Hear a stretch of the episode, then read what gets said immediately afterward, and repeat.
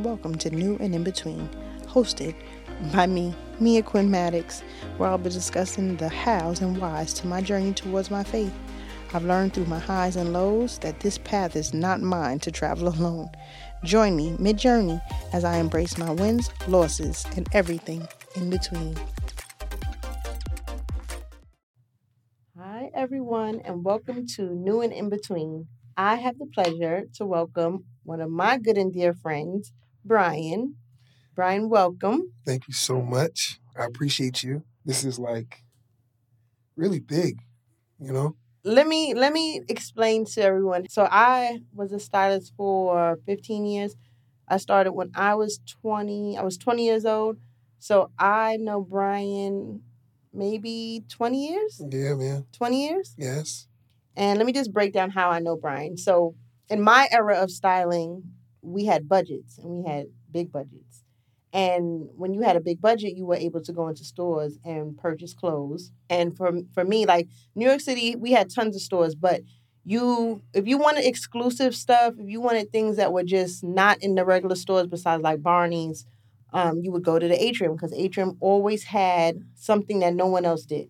So when you would go to atrium, you kind of connected with someone and and you knew their style and you would uh, okay, I'm dressing this person this time.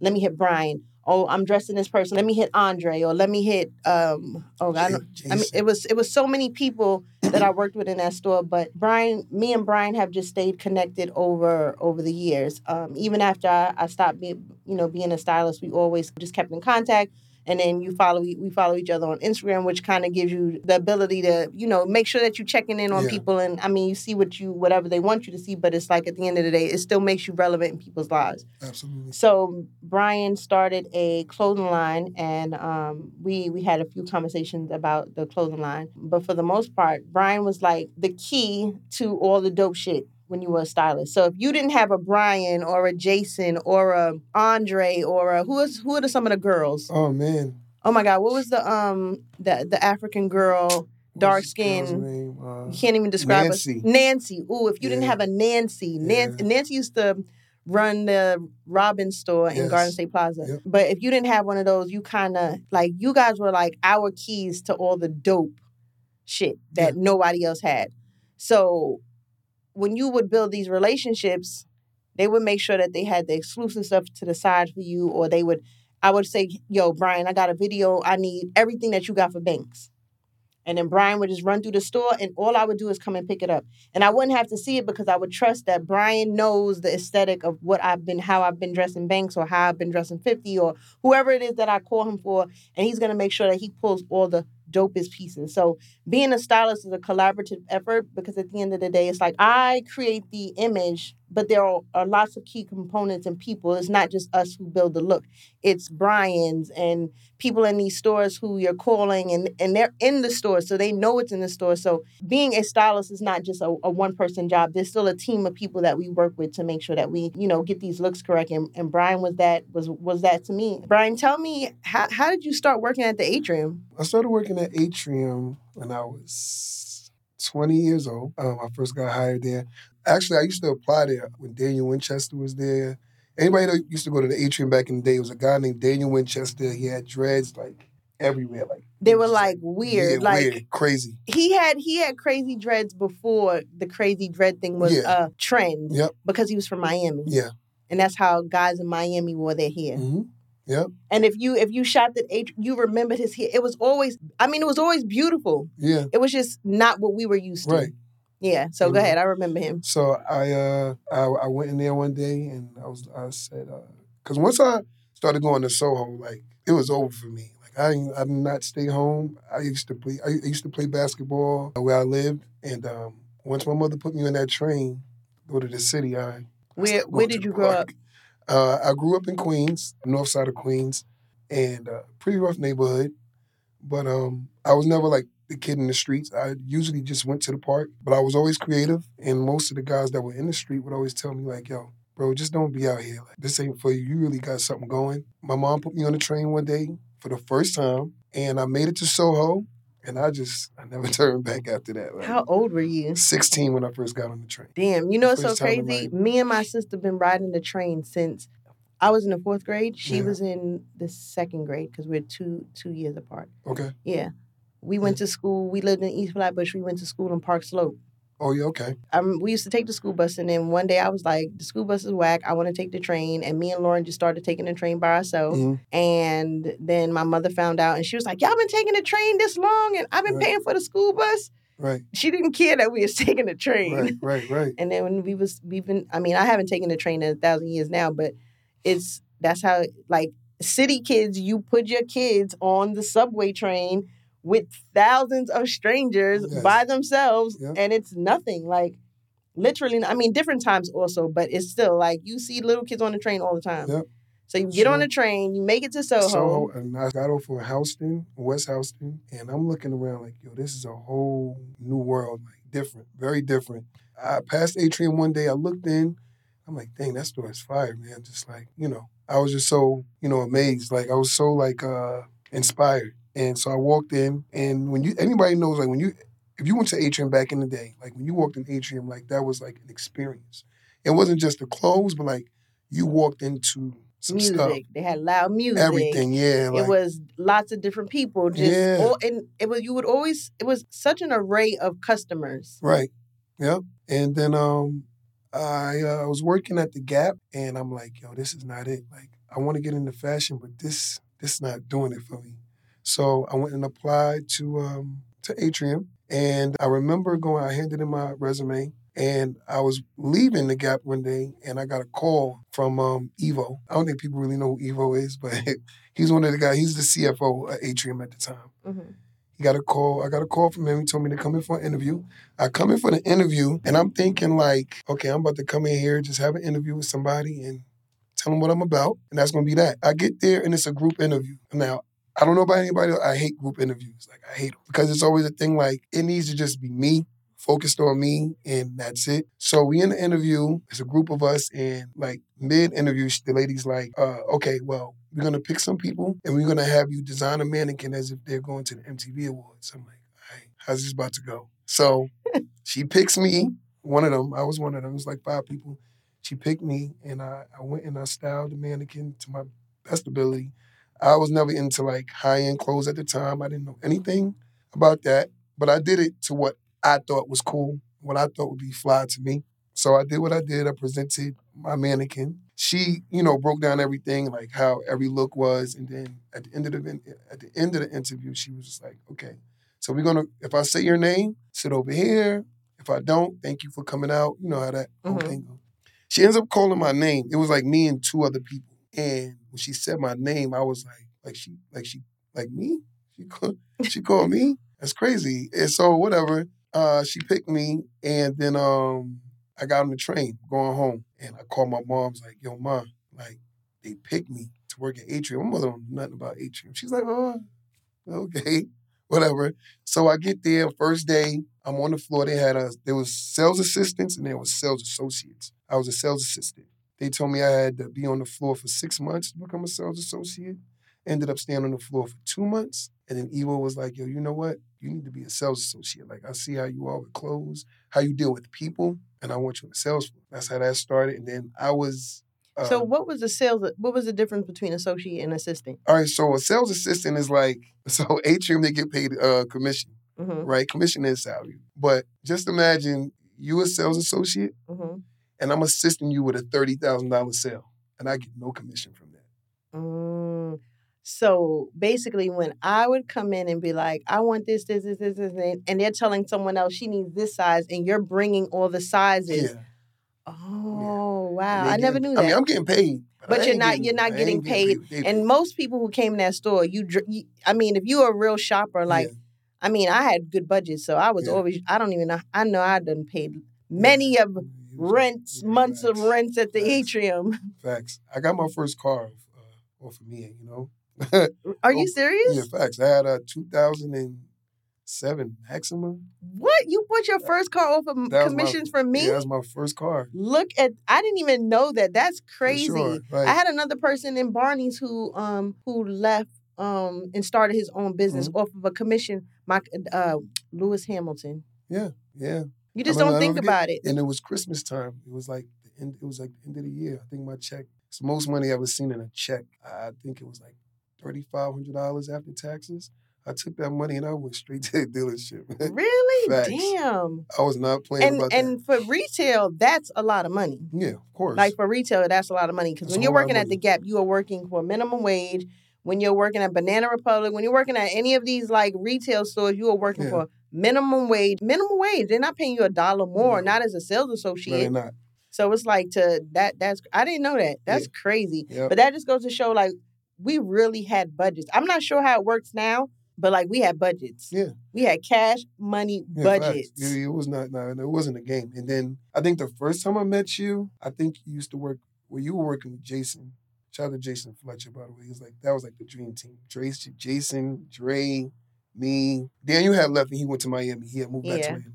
But that was like the team and Nancy. But uh, I think the first day you walked in and all I hear is like this voice and listen, I called me and my sister so I could speak like this, like, yo, heard this loud voice, like, hey, Jason. And I'm like, yo, who is this person? Confident in everything.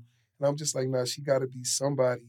And I was just so intrigued by like your energy, you know what I'm saying? And like, and how you were just so comfortable just being you, you know what I'm saying? And I was loud yeah, and facts. I was obnoxious. Facts. And I would come in there like, hi, Jason. Yes. I don't care who he's who he was working with. Jason, I'm coming to spend this money. Yeah. You can you help me? I yep. need to be helped now. Yeah. And then I would be loud and I'm like, I want this and I want this and I need this. And no, I need two of these. And I and I was really shopping. Like I didn't care who was in the store. I was in the store. Yep. And that's how nice. I moved in the stores. Yep. So when he said like I was obnoxious, like a little bit, a lot of it. yeah, but it's cool. But it was cool because just to see somebody like like you don't get people like that every day like you know that you're actually comfortable with and actually know what they want when they come in the store and it's not really being disrespectful like you were never being disrespectful it's like you came in the store knew what you want or, or like knew what you wanted i was always and, open to suggestions yeah. but i came in with a um, uh, I came in with an idea i came in with a concept already because i'm shopping yeah. for something something specific a video or this or that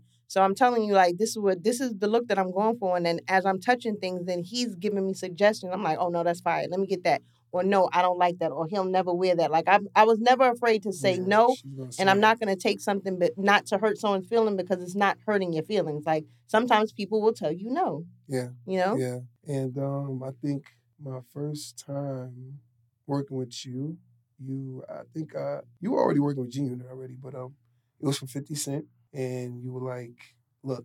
I need something for 50. He wears this size, this size, this size. And I'm on the way to the store and I need it. I'm like, okay. So I was the type, y'all, I'll go down, I'll go downstairs. I'll bring everything upstairs. I ain't care. This floor could be messy. I'm bringing $50,000 worth of clothes upstairs. I don't care about them. Nobody got to say. And he wasn't saying anything to me because at least half of that was leaving out the store. So when you would come in the store, I was just like, yo, now me is here. I know some money is coming money's coming, money's on the way.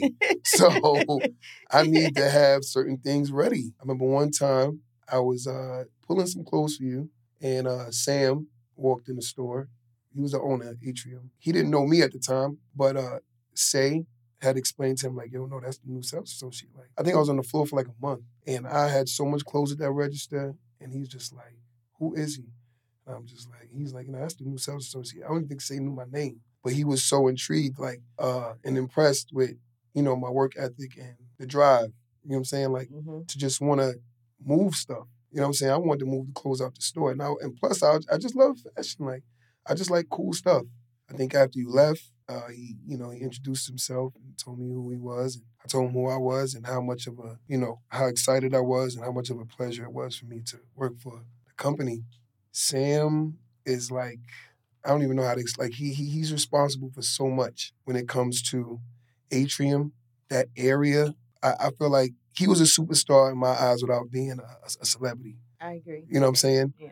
Um, he was the first person that actually spoke to me and had conversation with me, like in the store, like schooling me on certain things. Like he always said to me, you know, okay, so you made ten thousand dollars today off one person.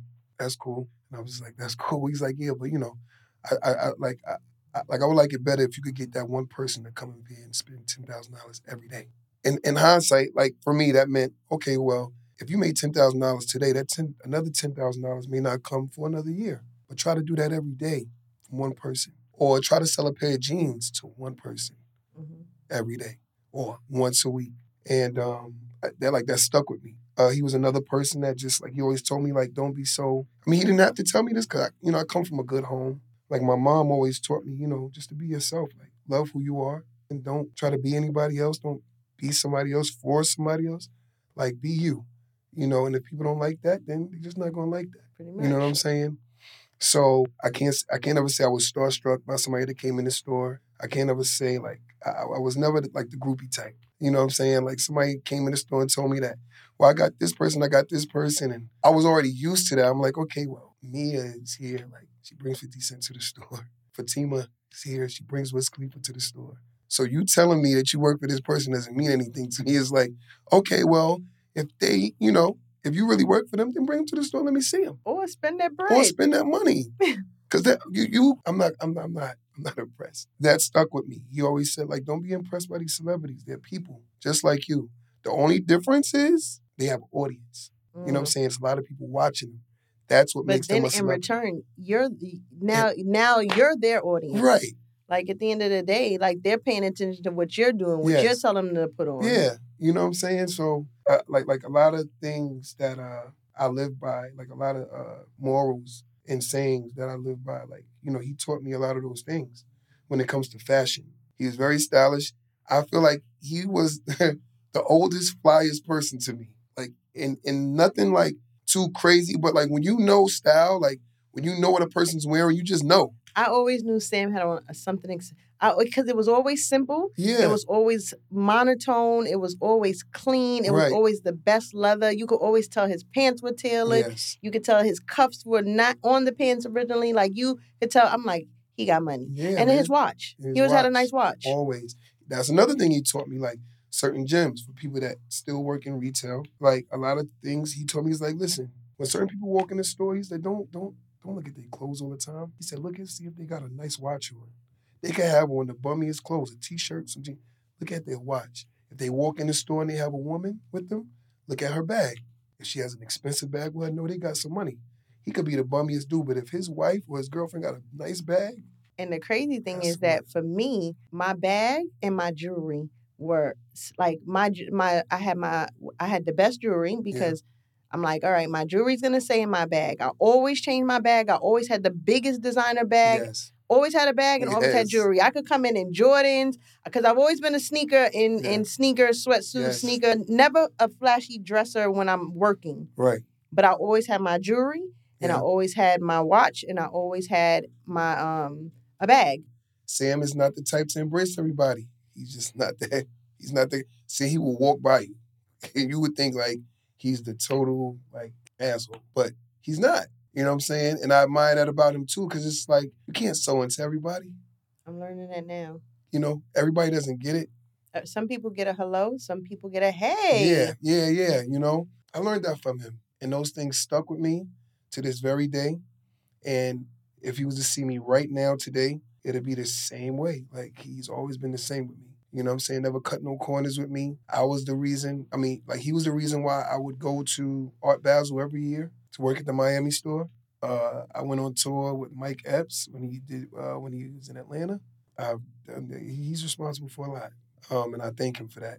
Atrium changed the dynamic of shopping in Soho. Yes the reason why those stores remember I can't remember the name of the store Mystique Mystique Boutique mm-hmm. Mystique Boutique and like all the other little boutique stores started popping up with high end like higher end clothes because yeah. normally you would come down there and find like all the mid price or different or it was yeah. more boutique ish so it wasn't necessarily cheap it was just different it was like all the different stuff but he had all the high end different stuff yeah. I mean but then he still kept it mixed in with like urban clothes and like so it was it was it was such a dope store to shop in and it changed the dynamics of shopping in Soho. And it was my go-to. And it didn't matter how many artists shopped there. You might have had on the same pant, but there was never the same look created. Right, absolutely. Like I've never, I never bumped in like or had a, a mishap with something I dressed fifty in.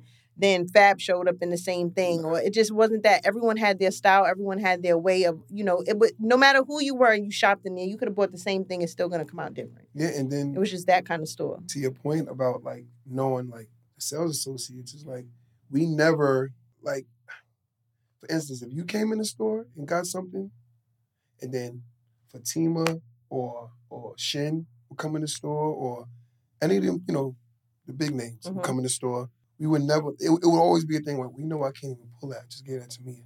You know what I'm saying? Mm-hmm. So when, eh, you know, as a sales associate, like when they're helping you guys, it was always like a thing. We are like, you just gotta know, man. Yeah. The crazy thing is that I'm sure that, for because I I did my body of work was so large. I was hitting before the store open. I'm hitting you the night before. Yeah, absolutely. Brian, I need this. Yes. At least two, three times a week I'm in the store. Yep. And, and you know, it got and, and, and you know, you guys also taught us it's like, you know, it's not about the dollar amount that you're gonna spend. It's about the pieces that you're giving me. Fatima used to come to the store. Wiz, I remember. No, yeah, Wiz. Wiz used to like. So you got to say who Wiz is because some people know, some people don't. Okay, Wiz. Khalifa. And who Fatima is? Yeah, all right. So Fatima Ba, she styled uh, at the time. Uh, her biggest client was Wiz Khalifa. This is like at the prime of his career, like Black and Yellow, mm-hmm. Wiz, and he was like he loved skinny jeans. I see him now, and I see like the big. I'm like, dang, Wiz like. Man, we used to wear skin like skinny, like skinny leggings. Yes, you know what I'm saying. So the brand that we had at that time was uh, Naked and Famous. It wasn't the most expensive jean, but again, it's about the piece. It's about the item. Fifty was like you come in the store 50. I remember we used to buy a lot of Alexander McQueen for 50.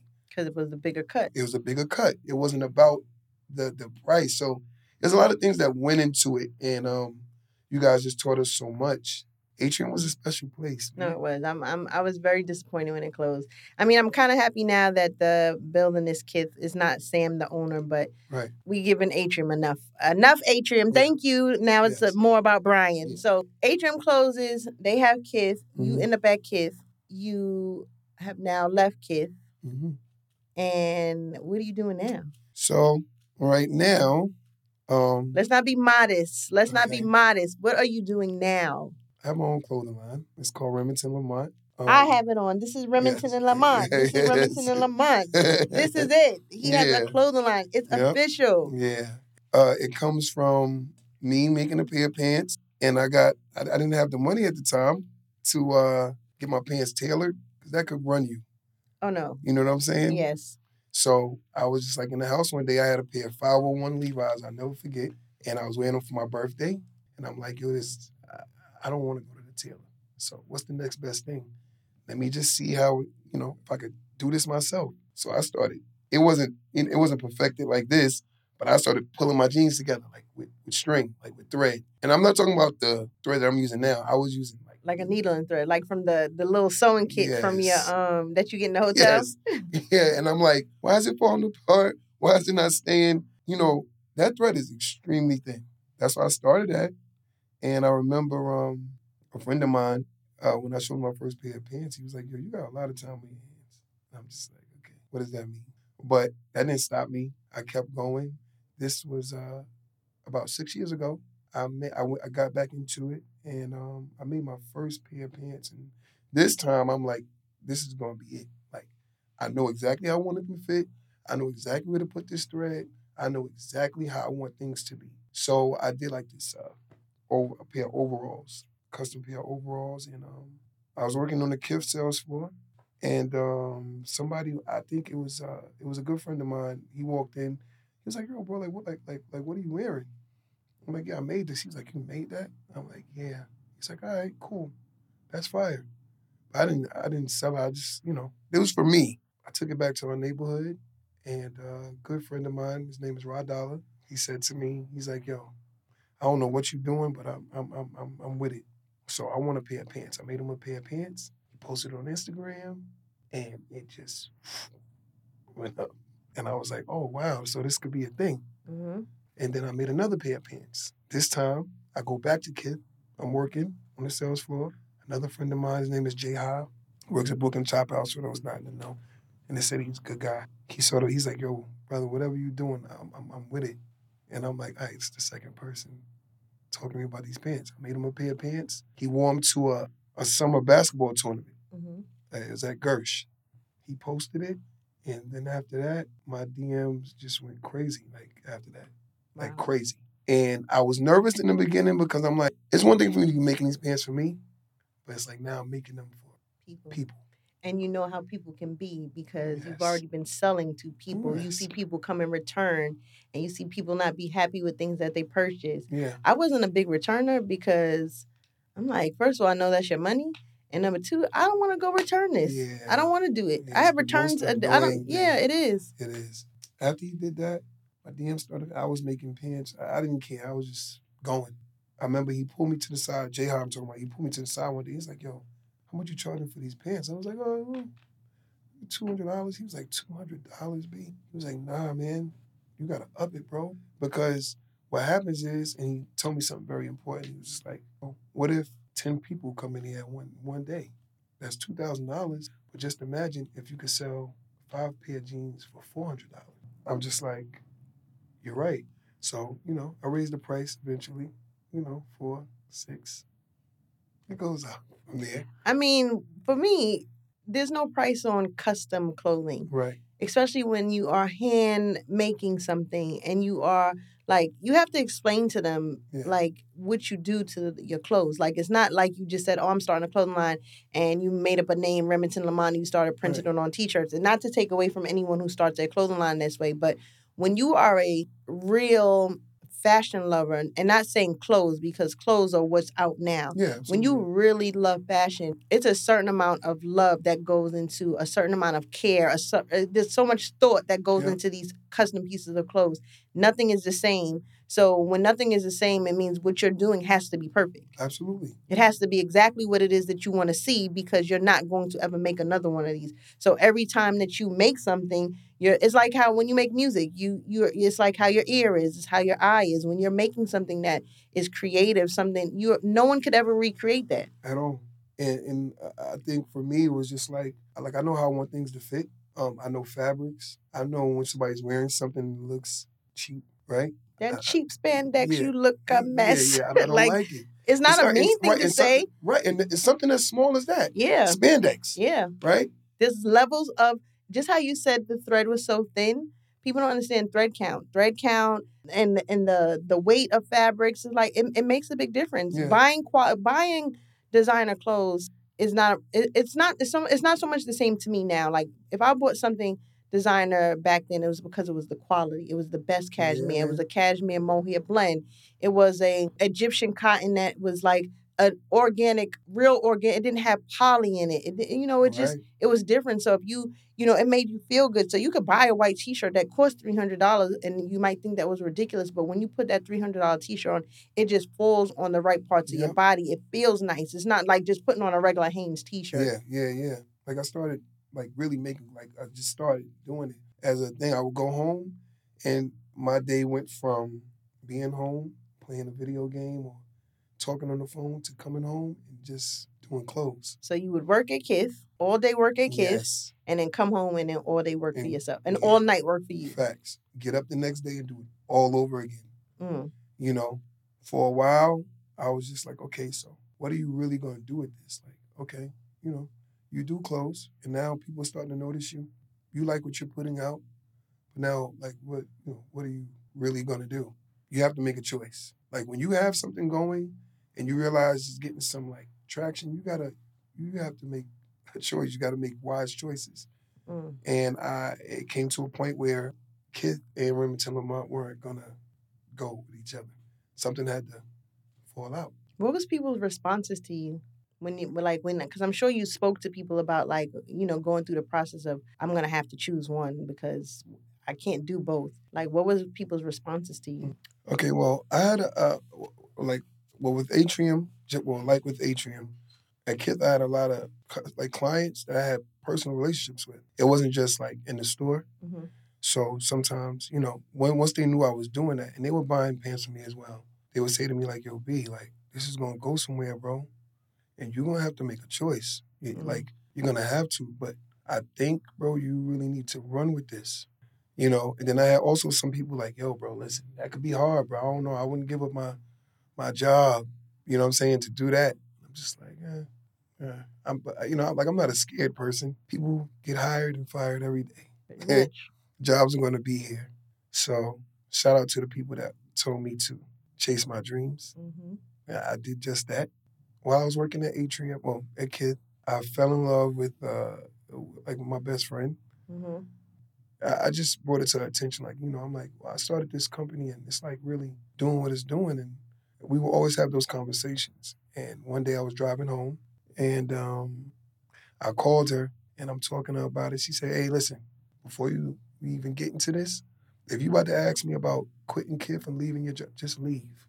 Mm. Just leave. I don't want to talk about it no more. I know what you have going on. I'm gonna be here to support you. But if that's what you that's that if that's what you're gonna go with, go with that. Just I, I don't want to talk about it. I don't want to have that conversation. We spoke enough about that. Mm-hmm. And I was like, all right, I'm gonna leave. I remember I was on the FDR, and it's like five minutes. It's like a five minute time span. Like as soon as I got off the phone with her, I got into an accident. My car was totaled. Front of the car went up in the air. Oh shit! And all I could think was like, I'm not gonna lie. It's not funny. I'm just like, God, a car crash? really? This how you wanted to end? Like, what? And car went in the air and it came down and my car is swerving from lane to lane. And I'm just like, yo, nobody's, no, I'm not hitting nobody, nothing. I got control of the car, pull over to the side, the road. I called my girlfriend and I said, I don't even know how I even got out of this. I don't have no scratches, no bruises. Like I'm good. And when she got to, if she saw the car, she was like, "How?" Mm. I'm like, I'm saying the same thing. Like I don't even know. I never got. And then on top of that, I was living in Connecticut at the time. The car cost me twelve thousand dollars to get fixed, and I was just like, "Yo, y'all can have that car. Mm. I can't. I don't have twelve thousand dollars for you." I sat home, and I kind of felt like, for me, and I'm I'm, I'm very cautious about what I, you know when I say God says, you know, I'm very cautious about that. Mm-hmm. But I feel like that was a sign of him telling me, like, no, you need to sit home. This is for you. Like, I'm, I'm trying to give you a sign to to take off. Like, this is for you. I sat home and I remember waking up the next day and I'm like, God, like, if, if this is what you're telling me to do, I, I, I don't know how to, you know, move from here. So I just need you to be in control of everything. And um, I have two beautiful children. I'm coming out of a divorce of a marriage. I just need you to take control. And I need to be able to um, trust you on this. Um, and this is it's, it's fully a faith thing for me. I think it's been two years now, and um, my rent has been paid. My kids are fine. That's dope. You know, I got a new car now, and I'm you know running this brand. And you are. And I'm engaged now. Yeah. Yeah. Facts. Getting married in 2025. That was when you called you know, me to tell me that. yeah. You sent me a picture of a ring. Yeah. So he sends me a picture of a ring. Sis, I want to ask you. I'm like, what? I call him immediately. Yeah. I'm like, stop playing with me. I'm like, do not send me a picture of a ring. What is it? What are you? What are we doing? What are we doing? So how did you like? What makes you know it's yeah. such taboo for our age, and it's not the news that you hear. You always hear about the baby showers, but you don't really ever hear, "Oh, I'm getting married," or "Oh, yeah. I'm I'm engaged." So, right. what, like, what made you say, "I'm doing this again"? Well, I, well, for one, like when we were just friends, and I was going through what I was going through, I said to him, like, I'm never getting married again. Never. It's never going to be a thing. And we weren't even trying to ponder on. We wasn't visiting the, the thought of dating. It was really she was my solid friend never kissed her, never had like no going to her house. She never sent me no pit, none of that. Nothing. She was just a like solid friend, solid. Mm-hmm. And um, she's always said like, "Don't say that." I'm like, "Yeah, but this this ain't it." When I was living by myself, when I first got out of my marriage and I was living by myself, I moved to Jersey. We used to talk on the phone, and she always said like, "You know, how's your love life?" And she was like, "Ain't no love life. I ain't got nothing going on." And I'm just like. good, good, good, good. Loki, you hating like yes. Yeah, good, good to know you got nothing going on. right? We on the phone one day and I asked her again. I'm like, "How's your love life?" She's like, "You know, I'm just done. I think I'm just gonna, you know, have a good job and just live life. I don't think I want to." I'm like, "Well, we haven't dated yet. You know, I would love to date you. I would love that." She was like, "Uh, well, okay." I'm like, "Okay." This is a person that, like, hmm, my gosh. All right. It, it's like seeing your favorite person every single day. Like your favorite person, no matter how many arguments y'all get into. And we don't really argue. Mm-hmm. We bicker a little bit, but it's like seeing your favorite person every day. Mm-hmm. You know what I'm saying? I don't know that. I don't know that yet. I don't know that yet. I don't know that yet. all right, so all right, let's just say a, a friend, like, and not, and not relationship wise, but like could be a female friend. It could be your I best don't know friend. that yet. I don't Okay. have a favorite person. Matt, you know who's my favorite person? Who? Maddox. Who? Maddox is one. Maddox right, and Val. Peyton are two of my favorite people. Like Okay. I know whenever I see them, it's Yeah. gonna be a laugh or it's gonna be something new that I discover about Yes. them. Or maybe they might get on my nerves, but at the end of the day, like I always want to see them. Yeah, when you see them, you know it's going to be a thing. Okay. She's that for me. Okay. You know, she's always encouraged me. She's always pushed me.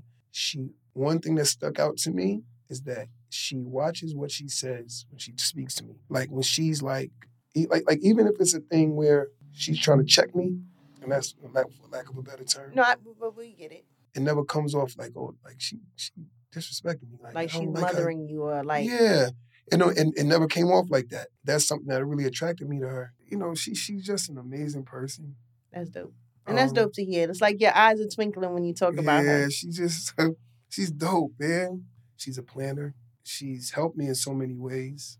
I'm like, if if if not if not her, I don't. It's, it's not gonna be anybody else. It was just the right move. That's good. And know. then how is your ex-wife? When we, we having a sister brother conversation. Mm-hmm. It's okay.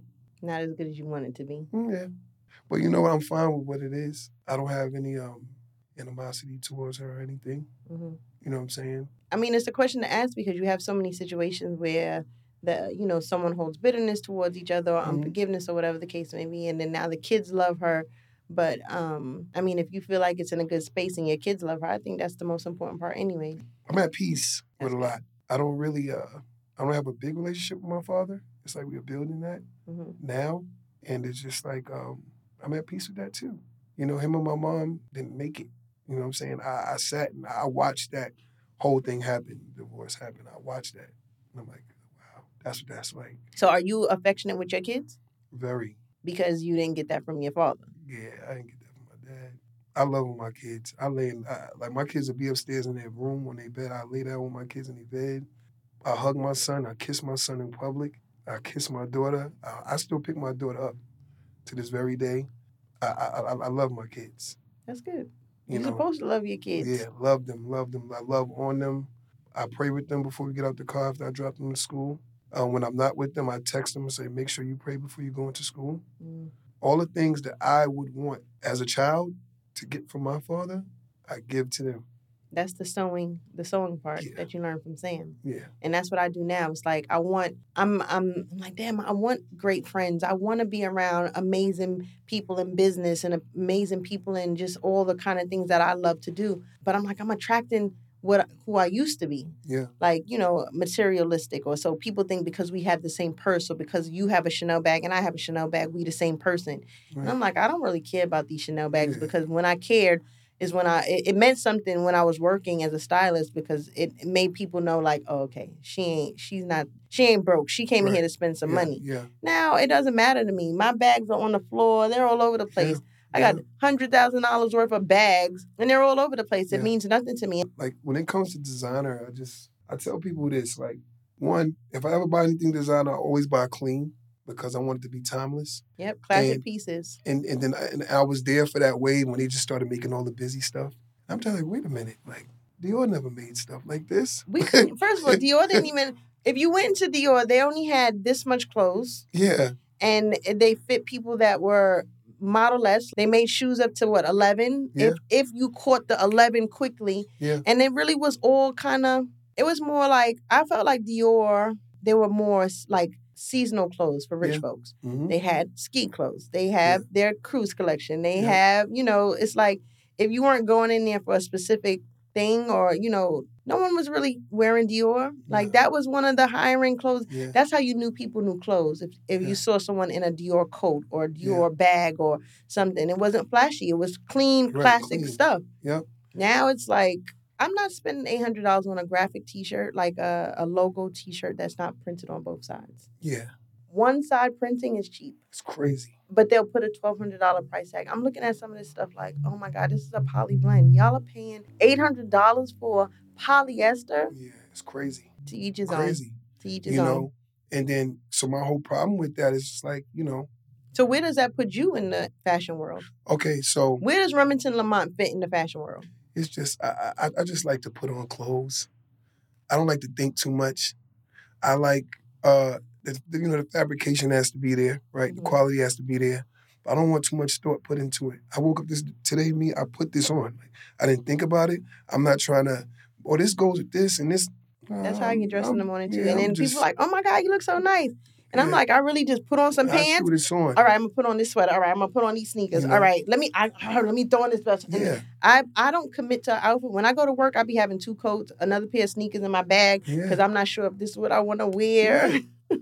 Right. You know. It's ridiculous. Now I'm starting to commit. I'm like, put this on, leave out the house. If you have Right. it on, there's nothing you can change it to. Commit Yeah, to the outfit. That's it.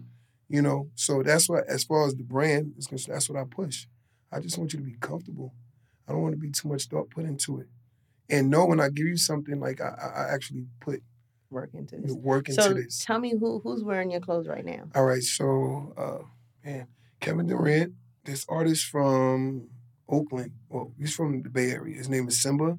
I'm Um, not- he's a rapper. He's an upcoming rapper. Um, who else? Uh, oh my gosh. When you don't remember, that means it, means that you love what you do, and you're just happy Yeah. that people are buying the pants. You don't care who got them Yeah. on. And then also too, I just feel like man, everybody's a celebrity now, man. I can name people that are that are uh, so now you have influencers yeah, that are influences that yeah. are even more famous than famous people. yeah, you know what I'm saying? I mean, it, I don't think there's famous people anymore. There's no famous people anymore. like I, I, I uh, Everybody is famous. Right, is that, man. It's just like, man, don't don't base your brand on that. Like, don't don't base it on like, well, I'm making this and I can't wait to get Lil Baby in it, I can't wait to get Meek Mill in it. Yeah, okay, cool, but you like, you have to understand is this: like, they're people at the end of the day, like me and you. hmm You know what I'm saying? Me personally, I'd rather sell my clothes to five people I see in the street every day than trying to bust my head to try to get it on a celebrity Who wants it for free? who wants it for free, right? But then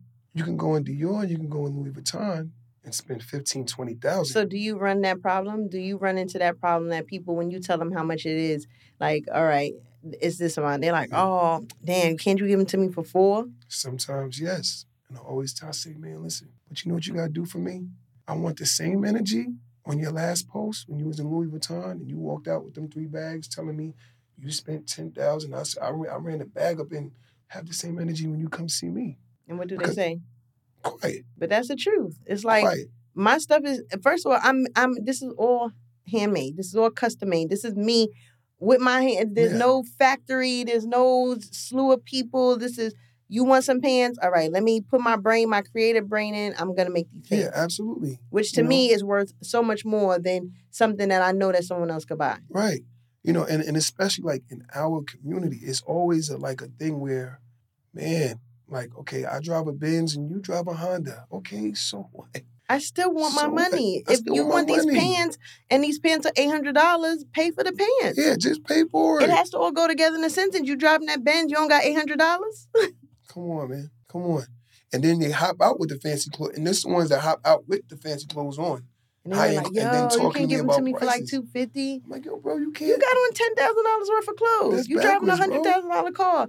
You can't pay me eight hundred dollars for something that you want. Like, come on, don't do that. And then at the end of the day, like, respect me. I'm not trying to make it a conversation with you, bro. I'm not. Or you don't. Okay, well, bro, I'm, I'm gonna be here. When you spin the block back around, I'm gonna be right here, waiting for you. and they do And they, and they do, you know. Mhm. But we have to push that in our communities, man. support. You have, you have, you have to support us because honestly, that's where these high end brands are getting the style from. Yeah, no, It's us. yo, I I talk about um Virgil and it's crazy because I um I dressed Banks one time and I tell the story all the time for a video, Beamer Benz and Bentley. Yeah. And I pulled all I, I not pulled but bought all this Louis Vuitton runway. It had like purple, it was like purple, navy blue, and white. It had Yeah. stars on it, Yeah, leather jackets. This is when they first started doing the varsity jackets. right. Banks was really the the first, and I and I'm gonna say first because the first for me.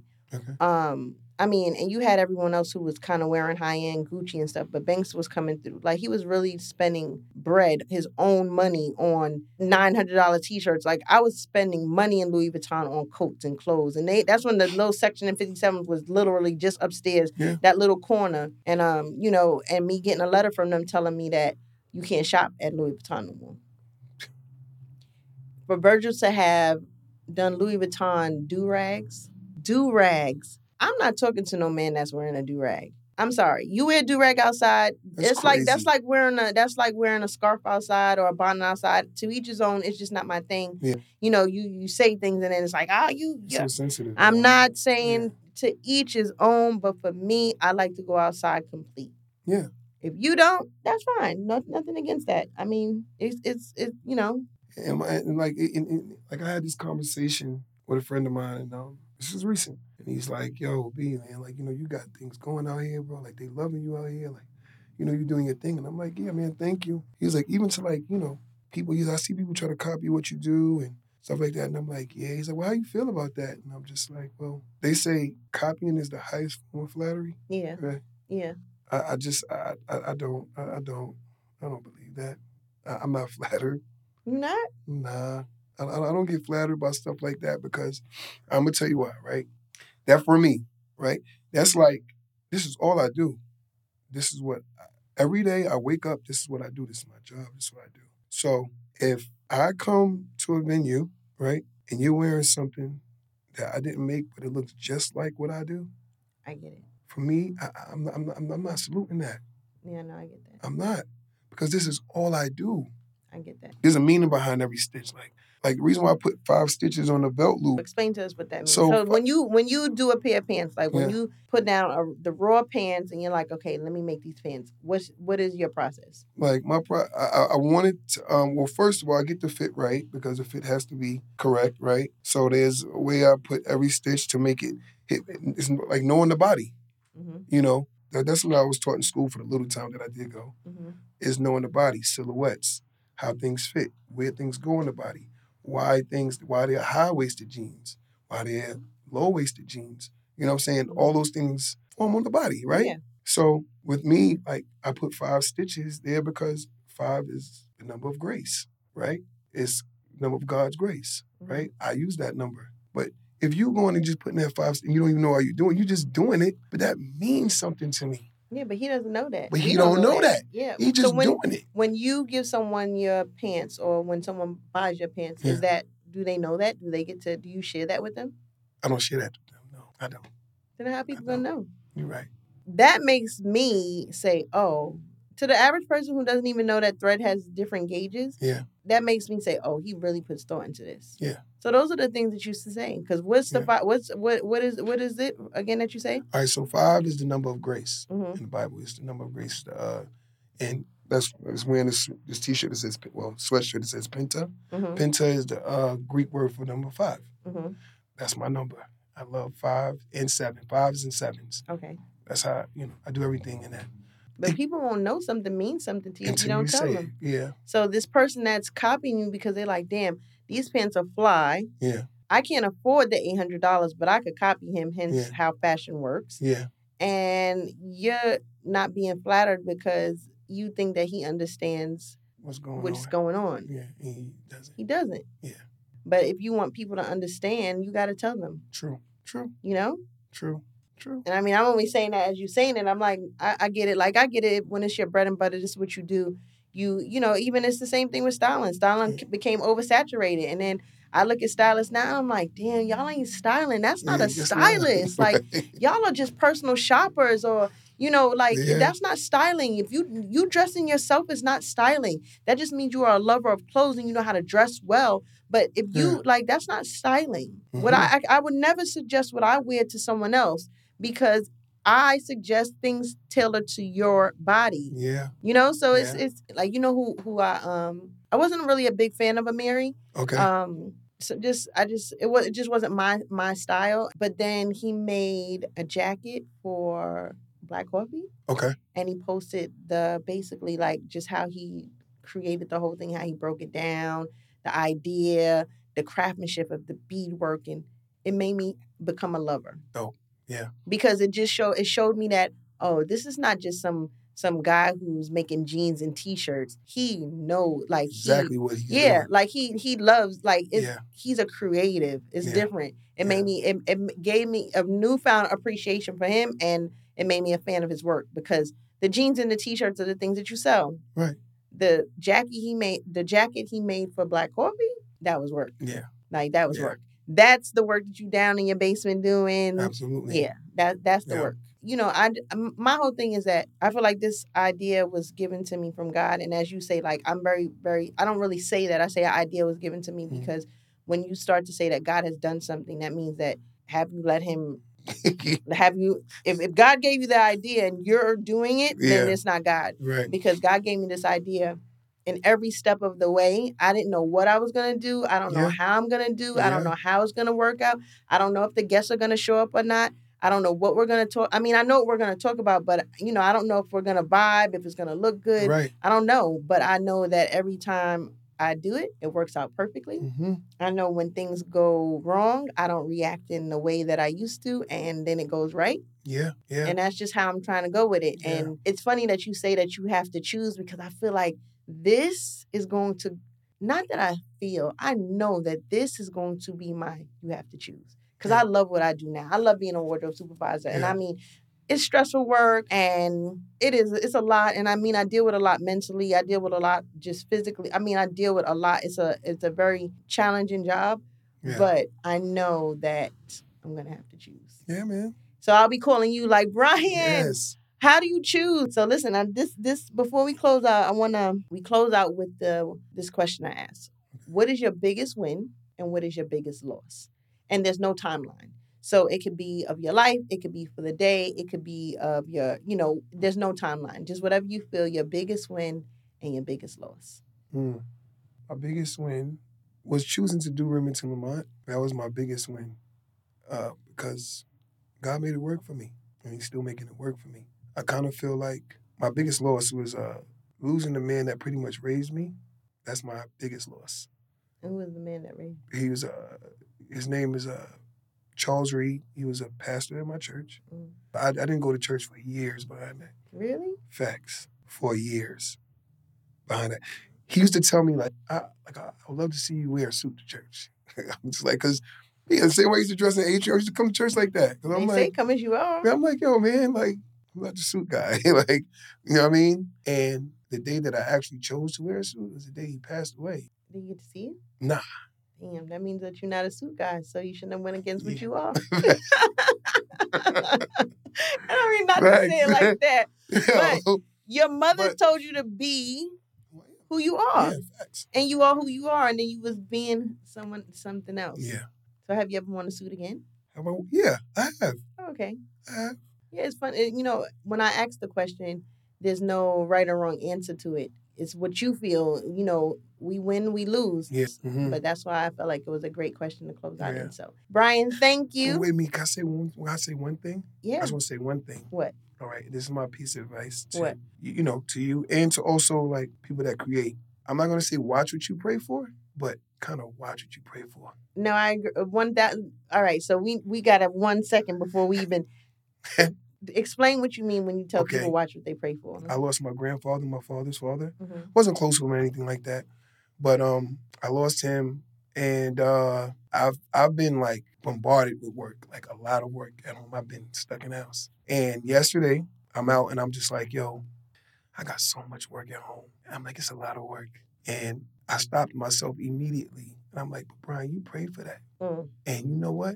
Just say, God, I thank you. I appreciate you. I thank you for that. You know, because you asked him for that, and he gave you that, and I just kind of feel like I'm speaking for myself. Like mm-hmm. a lot of times you'll pray for something, and then when it comes, you're like, dang, man, I gotta do this again. I gotta do all of this. Not thinking, like, but you You asked for this. You asked for that.